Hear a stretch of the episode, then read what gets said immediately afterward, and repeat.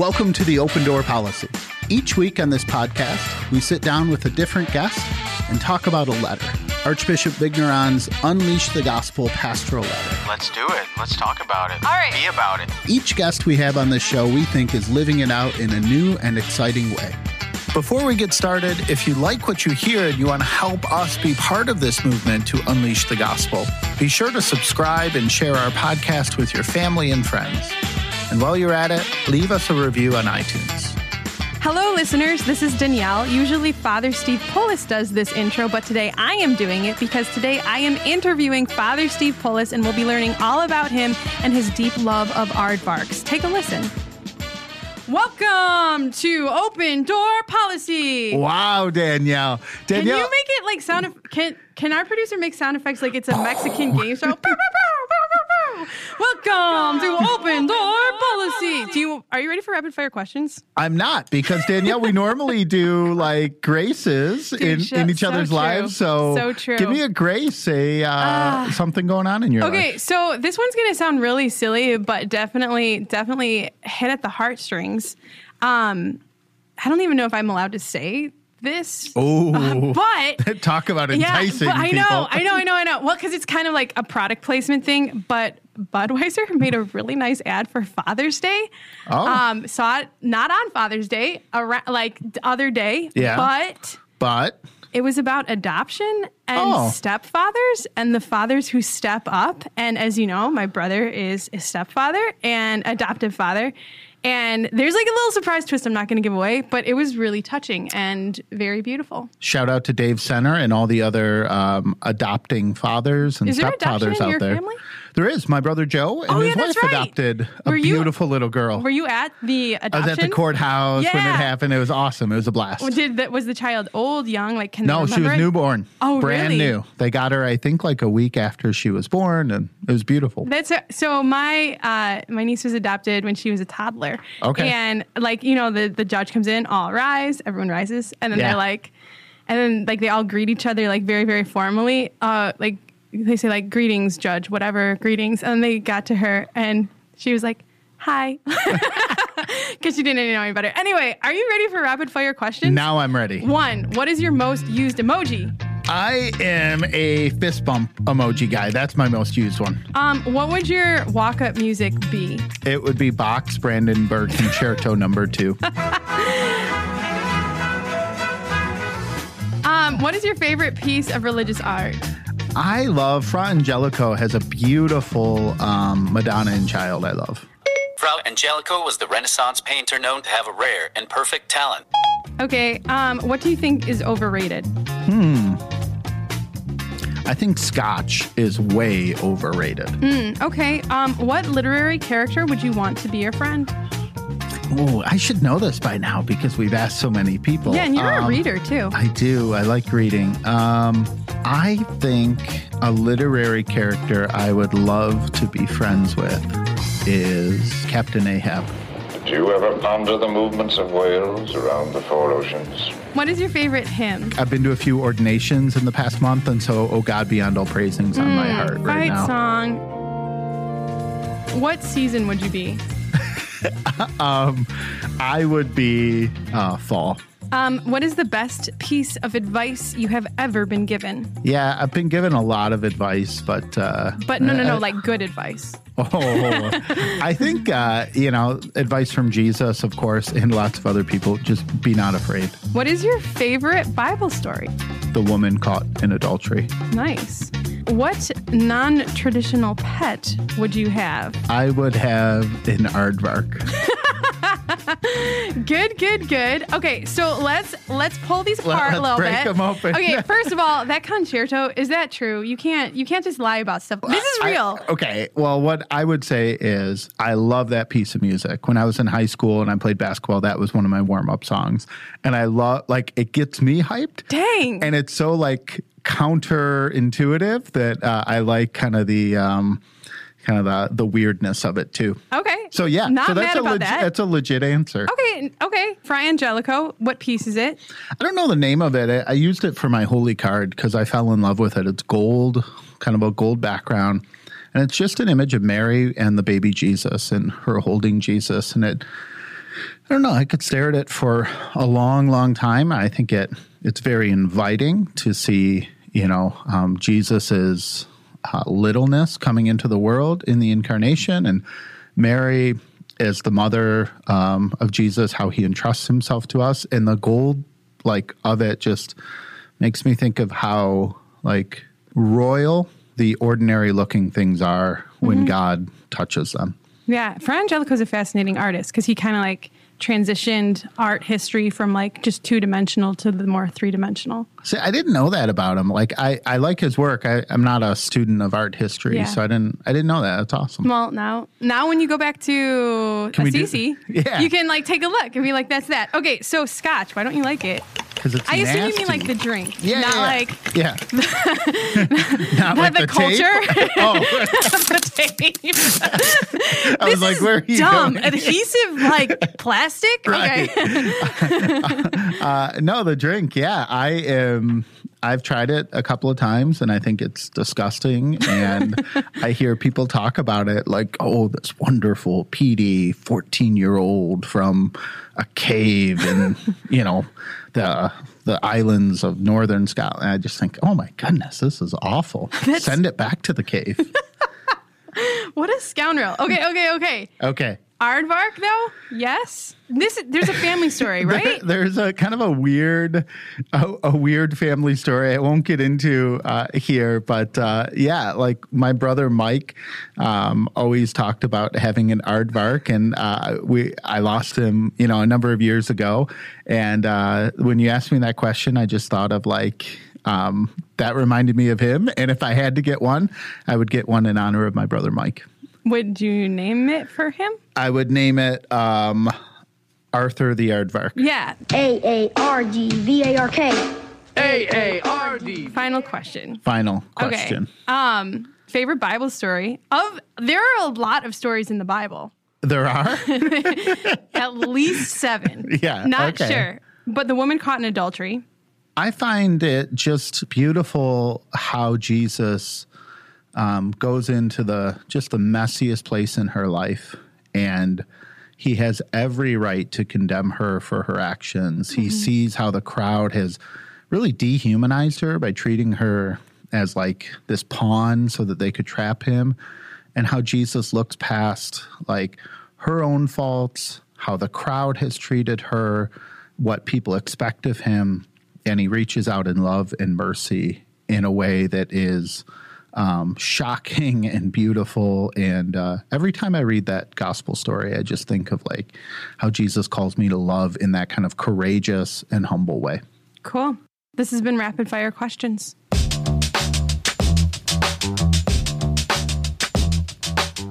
Hey, Father Hey. Steve. Okay, okay.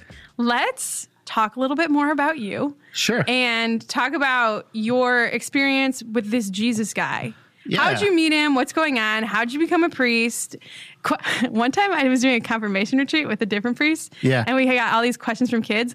One, qu- one kid asked, Did you grow up in a church? Like, not like the Catholic church, but like a church? Like your- born and raised Yeah, like your, your parents were like, Here's our child. Let him become a priest. Was that your experience too? Yes? No? That, that kid must have read scripture because that's what they did with like like, Samuel, Samuel, right. in the Old Testament, Yeah. and and John the Baptist at a young age was consecrated to the Lord. it's like not that. biblical, but Mary, that's what they say. Yeah, Yeah. yeah. No, uh, that's not what happened. Somewhat similar. I'm uh, one of ten in my family, so uh, similarly, like radically Catholic. My family was super Catholic, right? Um, our Catholic faith was the center of our life. So we went to mass every Sunday. I can probably count on one hand the number of Sundays I've missed mass. Right? Like Mm-hmm. I think we had a snowstorm one uh, one year, and we didn't go. And I was thinking, what? Like what? what, what, what is this? We should walk there. right. I was just so confused. Um, so yeah, we went to mass every Sunday. We prayed the rosary together pretty much every night, and prayed uh, grace before meals. You know, our went to Catholic school.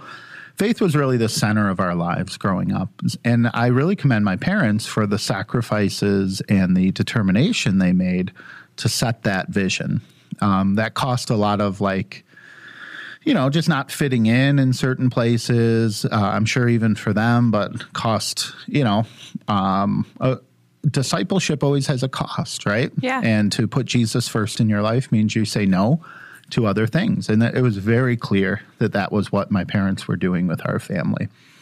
So I went to grade school and high school, Catholic schools, and loved it. Played sports. Uh, was involved in. Um, Theater.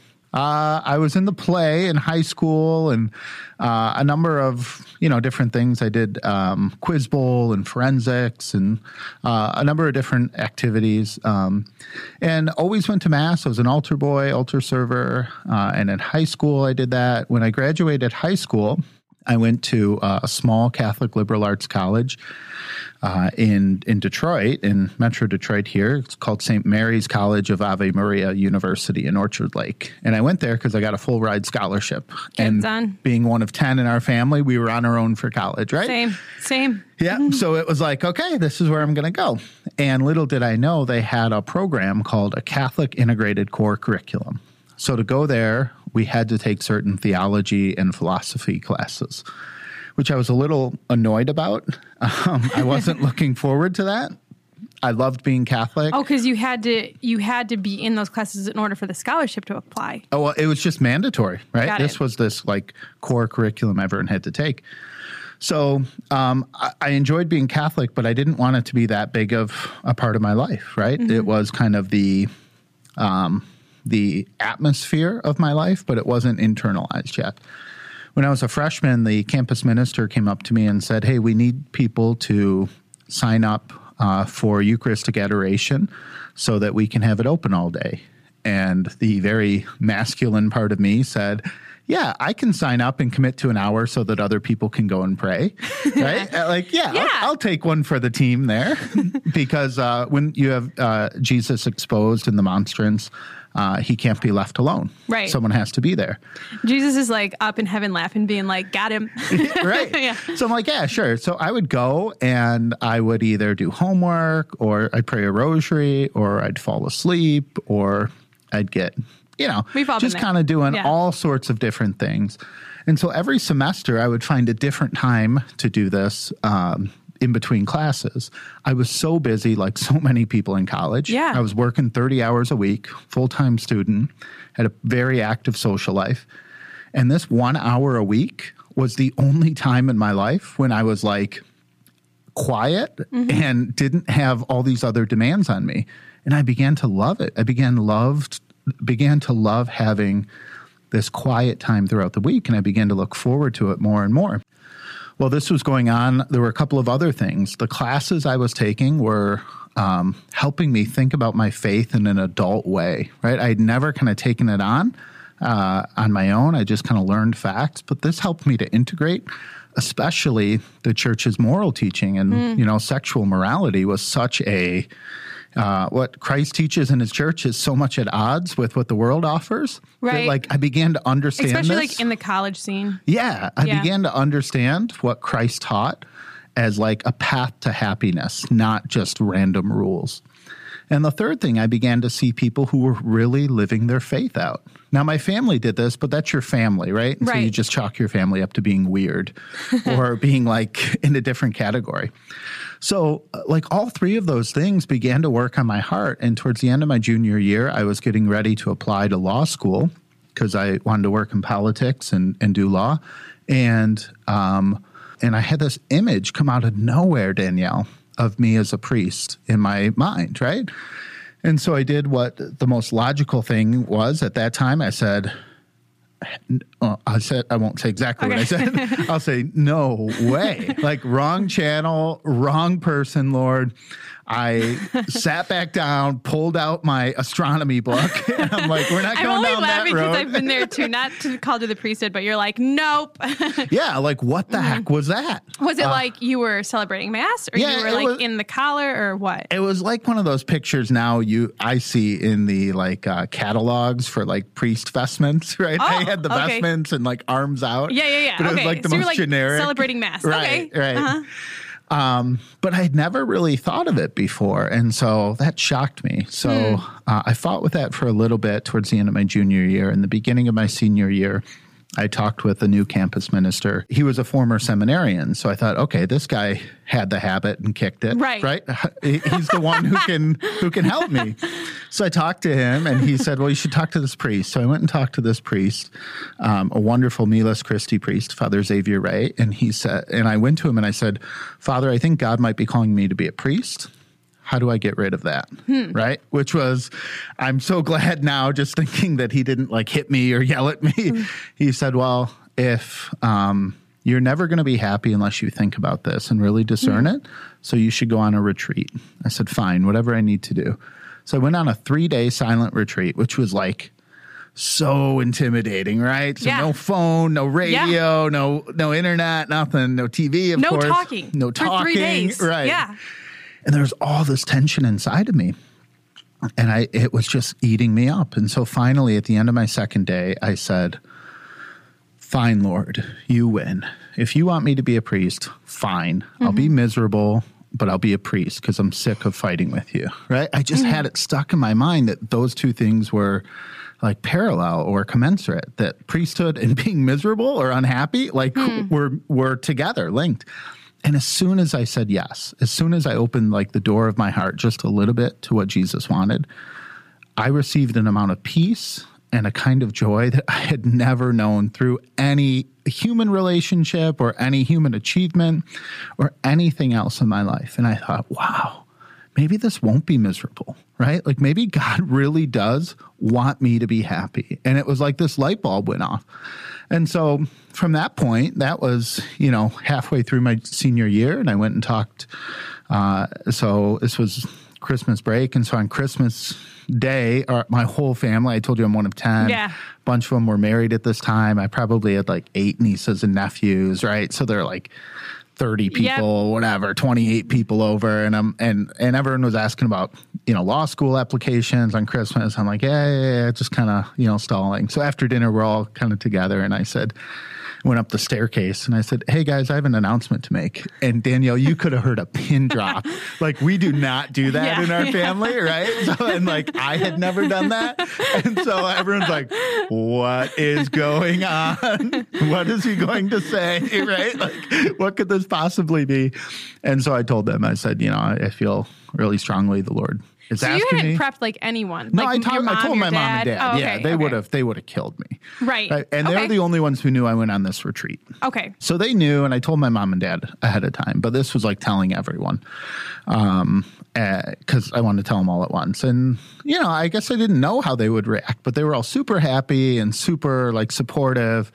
And so I told friends that next semester, and it, the reaction was everything from that's awesome to like, what are you crazy? You throw in your life? away? Why would you do that? Right? Like every guy Right. who has said he wants to be a priest, every woman who said she's going to be a religious, um, gets that, right? Like, don't you know you're never going to be able to do this, or don't you know this is is you know going to be miserable?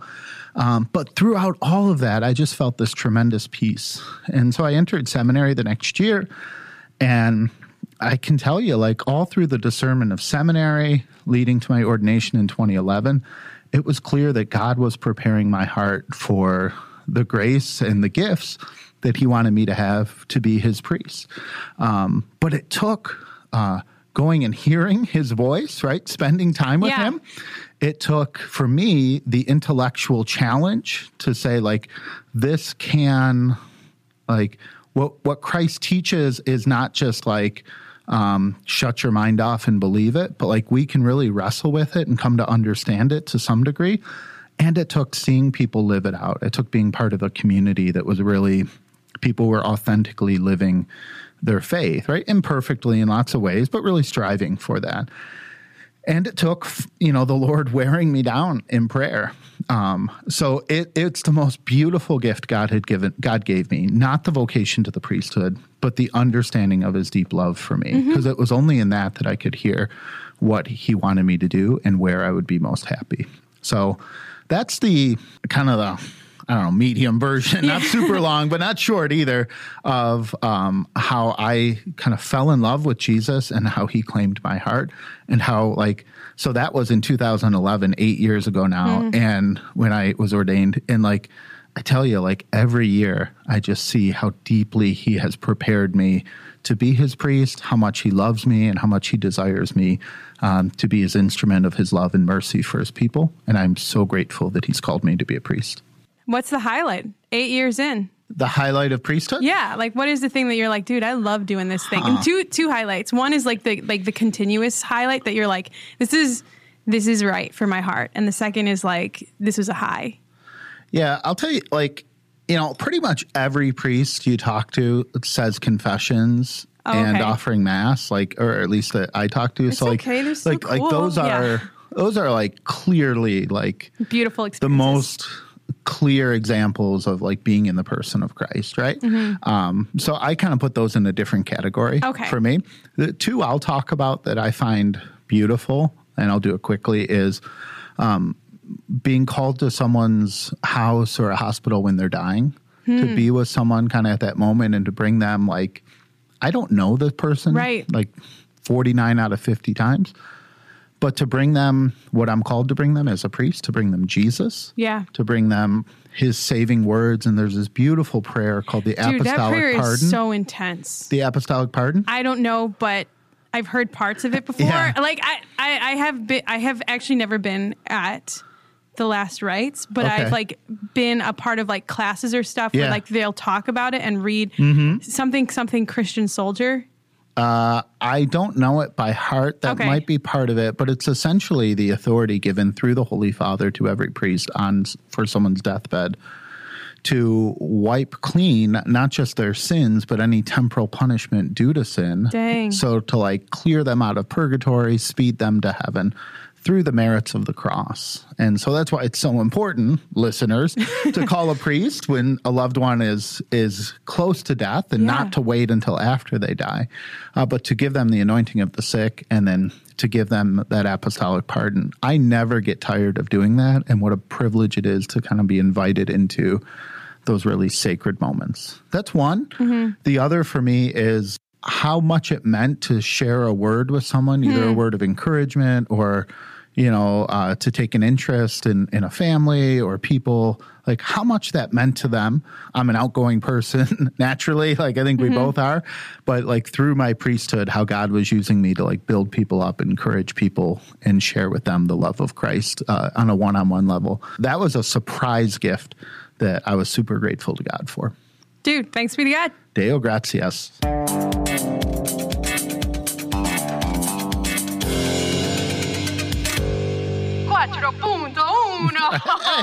Hey, this is that, that was like Italian No, the way you that- did it. No, that was like so so Mexican. Um, Okay. So anyway, it's not okay. Anyway, so let's jump in.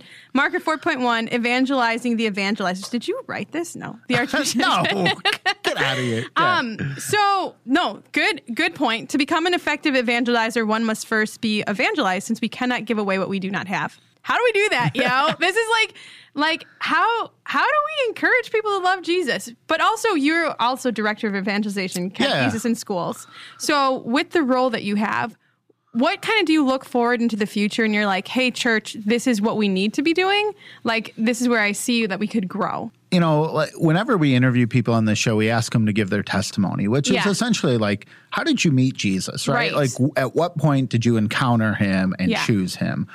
So, like, evangelization is about giving people a moment to say, this is when Jesus is inviting you, kind of a, uh, uh, what do you call it? Drop your nets moment, Right. Right. Um, and so that is a critical point in our lives, right? I don't. We'll talk at another a later Okay. episode about your When life, about your Okay. life, Danielle. But like, I think about me, right? That moment that Jesus called me in adoration. Now, mine's tied to priesthood, Right. But that's just an aspect of it that he was like saying, "I want more of your heart. I want not just a piece of it. I want all of it." Um, and that took a big a big part out of like my plans for my life is to say yes to him so evangelization takes place like in a moment right to say yes to jesus but it's not just one and done. Right. Uh, we have to do it again and again, right? Like the the cares of this world for me, kind of like the weeds grow up in my heart, and I start getting attracted to other things, whether it's you know success or my own plans or things that come into my life that like are more exciting at times, right?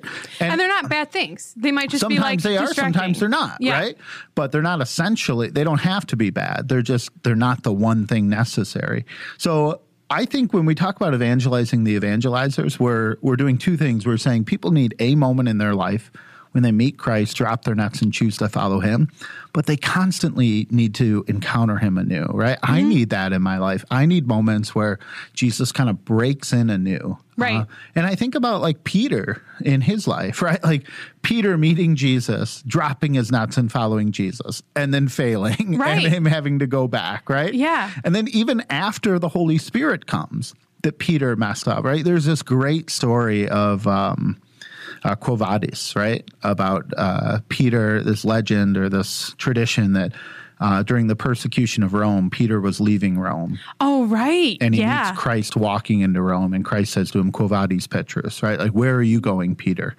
Uh, or Peter says that to Jesus, "Where are you going?" "Quo vadis, Domino, uh, Domine." And Jesus says, "I'm going back into Rome to be crucified again." And Peter says, "Oh, snap! Okay, point taken, Lord. You want Mm-hmm. Yeah. me to come back and be persecuted? You know, to stay with your persecuted church." Um, Peter, I I think Peter needed that again and again, and our holy fathers talk about that. Uh, this is what evangelize the evangelizers Mm-hmm. need. That we need uh, even people who are sold out for Christ. Yeah. need moments and care to be um, to be re-energized and to make that commitment again to uh, to give our hearts to Him. There's a friend, a dear friend I have in ministry, and sometimes he'll say, Danielle, sometimes I don't want to be a waiter at the feast anymore. I just also want to sit down and eat. Yeah. And I think that sometimes people who are like actively like ministering and in ministry and evangelizers, they can they get to that point too. Like, hey, I need I need to to be restored too. Yeah, I think a lot of priests need that too. Yeah. I think as priests, like I don't know if you're talking about a priest or a layperson. no, it was a layperson. That Yeah. good question though. I mean, for for me, that happens a lot, right? Like Yeah. like as a priest, we're called to pour ourselves out. The first task of a disciple isn't to go and serve. The first call of the disciple is to go and be with Jesus. Mm-hmm. And that's not a one-time thing. We have to keep going back, right? He calls his disciples to come away and be with him, and then he sends them out. And that's why a life of prayer, like consistent, real prayer, not kind of like, you know, a quick prayer while you're driving or in the shower or while you're shaving or like while you're falling asleep. Like but sign of the cross. Yeah. Right. Which is a great prayer and I love it. But, yeah, but like to be on the forefront of doing the Lord's work means we are carving out time in our life to say, I'm just going to be with Jesus. Uh, you know, a priest I know uses the phrase wasting time with Jesus, which Love just kind of hits at the heart of it, right?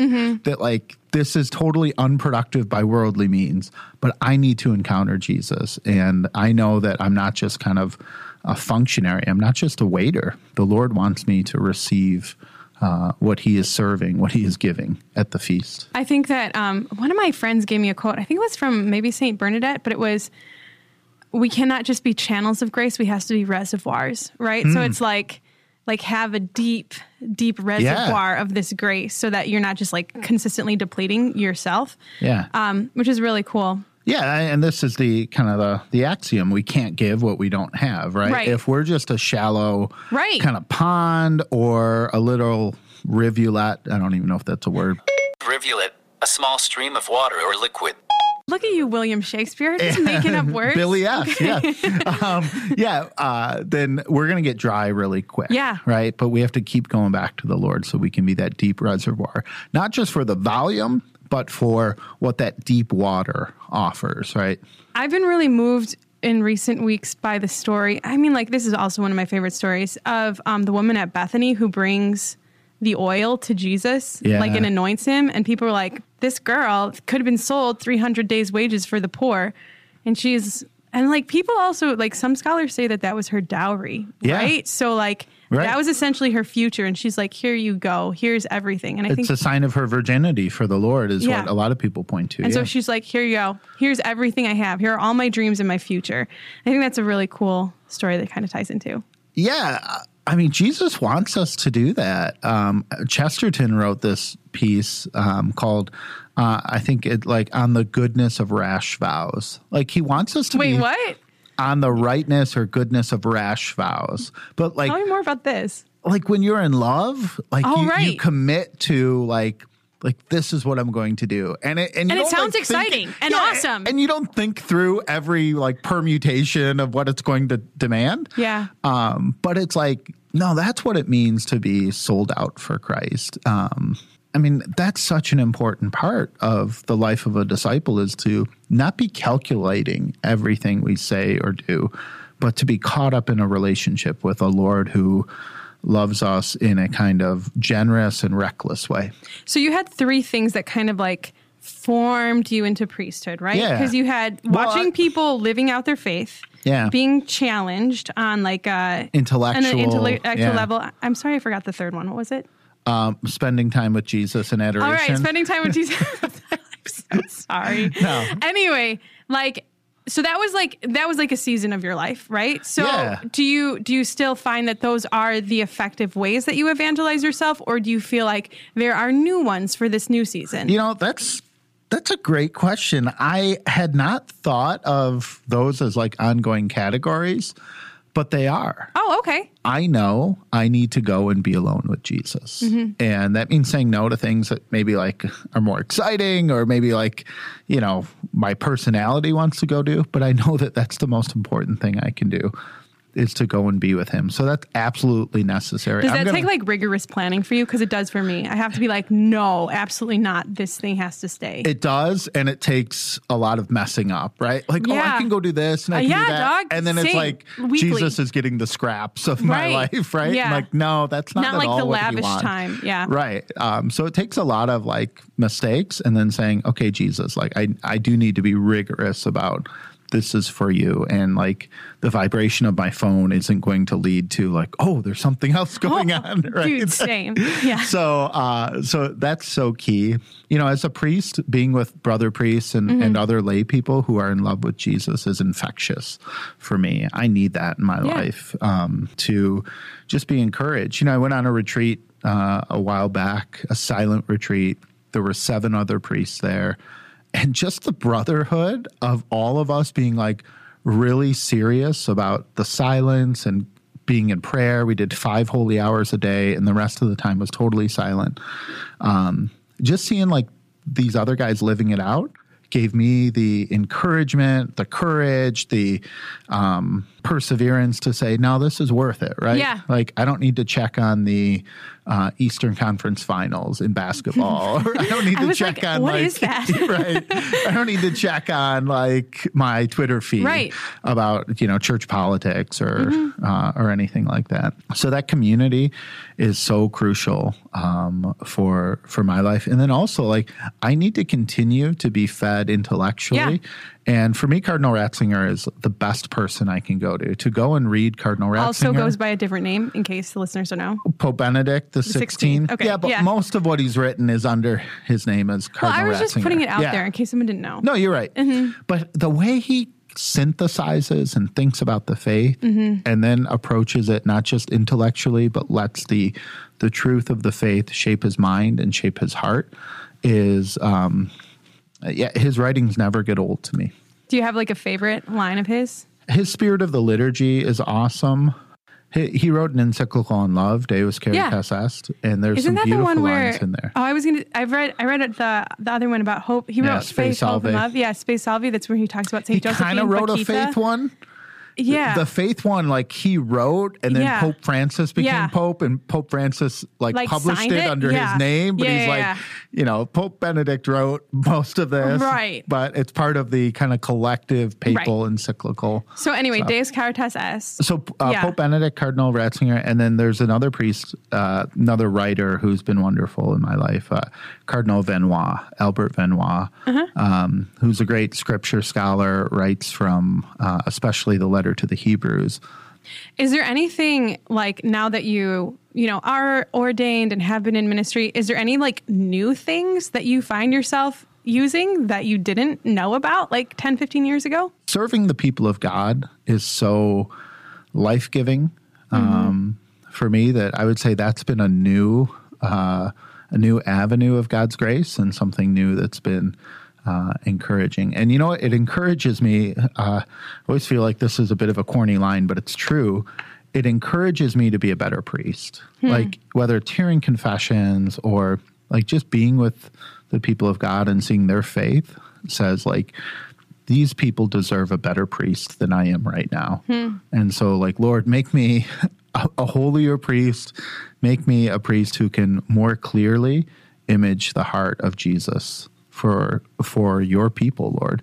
Um, and so that's been a huge encouragement for me to become to be evangelized more, right? To like set my heart on fire to do God's will more and more.